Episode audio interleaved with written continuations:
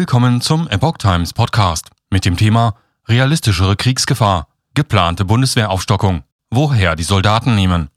Ein Artikel von Epoch Times vom 17. April 2022. Aufgrund der neuen Sicherheitslage in Europa gewinnt die Bundeswehr wieder an Bedeutung. Doch woher sollen die Soldaten für die geplante Aufstockung kommen? Die Zahl der frühzeitigen Wehrdienstabbrüche ist deutlich gestiegen. Durch den Ukraine-Krieg und die daraus resultierenden sicherheitspolitischen Verwerfungen in Europa muss auch in Deutschland die Sicherheitslage neu überdacht werden. Mit dem Einmarsch der russischen Truppen in die Ukraine wird die Bundeswehr wieder wichtiger.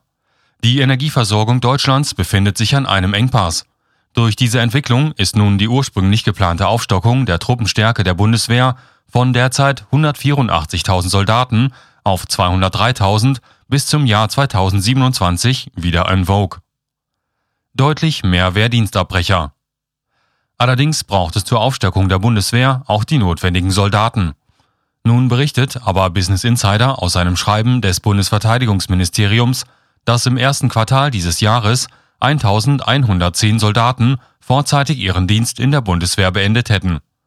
Gegenüber der Abbrecherquote vom ersten Quartal 2021 sei dies ein Anstieg von 24 Prozent.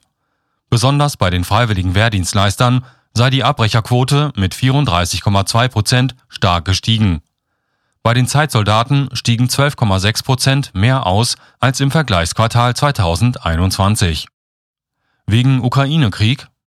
Für die Gründe dieser Entwicklung macht dem Bericht nach der linken Bundestagsabgeordnete Ali Al-Dailami den Ukraine-Krieg verantwortlich. Es scheint, als würden die dramatischen Bilder aus der Ukraine hierzulande zu einer sinkenden Bereitschaft zum Dienst an der Waffe führen, sagte er. Nach Angaben einer Sprecherin des Bundesverteidigungsministeriums seien das aber normale Wellenbewegungen und ein Zusammenhang mit dem Krieg in der Ukraine sei verneint worden. Demnach gäbe es jährlich rund 20.000 Neuanstellungen und eine Abbrecherquote von etwa 25 Prozent im Durchschnitt entsprechen auch den Erfahrungen, die in der Wirtschaft gemacht werden. So die Sprecherin.